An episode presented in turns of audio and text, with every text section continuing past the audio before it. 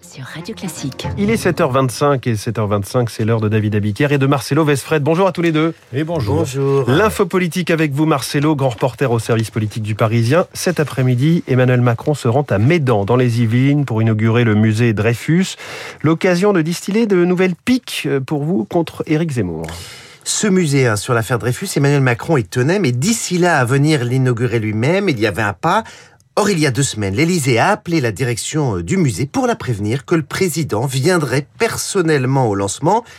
Si l'Élysée euh, a dégagé du temps dans l'agenda du président, ce n'est évidemment pas euh, par hasard. L'affaire Dreyfus, c'est pour le président l'occasion de vanter les valeurs de la République, le combat pour la justice et le rôle de la culture. Ce musée est hébergé dans la maison d'Émile Zola.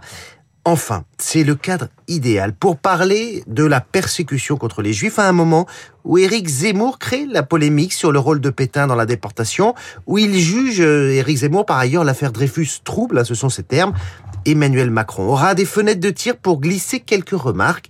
C'est son dada en ce moment, à distiller des messages contre Zemmour pas plus tard qu'hier, le président remettait une décoration au chocolatier euh, Pralus et il s'en est pris à ceux qui ont une, visée, une vision étriquée de la nation. Idem, il y a quelques jours, à la Bibliothèque nationale, le chef de l'État a balancé notre identité ne s'est jamais bâtie sur le, le, rétrécissement, ni à des prénoms, ni à des formes de crispation. Mmh. Voilà sa citation. Eric, si tu m'entends. Alors pourquoi cette forme de, de riposte un peu par petites touches Parce que le chef de l'État est face à un dilemme. Il ne veut pas se placer au niveau d'Éric Zemmour et en même temps, il ne peut rester inerte devant une offensive politique qui rebat les cartes. Alors le président a trouvé une ficelle. Il parsème ses déplacements de messages à peine codés, de coups de griffe ici ou là, qui ne nomment pas Éric Zemmour, mais qui sont suffisamment limpides pour être décryptés.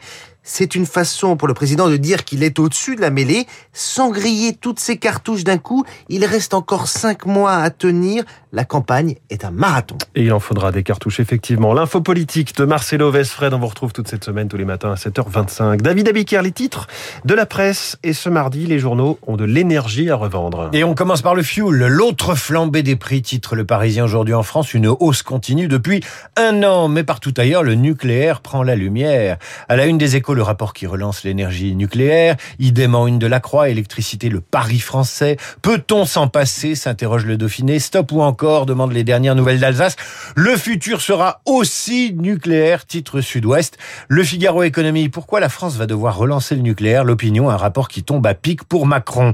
Macron, c'est un peu ce matin le monsieur 100 000 volts. Dans vos journaux, déjà en campagne, Macron s'expose sur tous les fronts, titre également le Figaro. Libération titre lui sur le coup d'État au Soudan un peuple face à l'armée. Deux hebdos à lire cette semaine, Science et Vie qui alerte sur la ruée vers l'eau. Comment faire face à la crise hydrique? On n'en parle jamais du manque d'eau. Un jour, ça arrivera et on sera en panique. Et Society qui fait euh, la une sur la grande illusion du développement personnel. Merci David Abiker. Vous revenez tout à l'heure à 8h30 pour la revue de presse complète. Bonjour Renaud Blanc. Bonjour François. La matinale de Radio Classique continue avec vous et votre invité. Jean-Hervé Lorenzi, que vous connaissez bien François. Jean-Hervé Lorenzi, président du Cercle des économistes. Nous évoquerons avec lui le pouvoir d'achat des Français.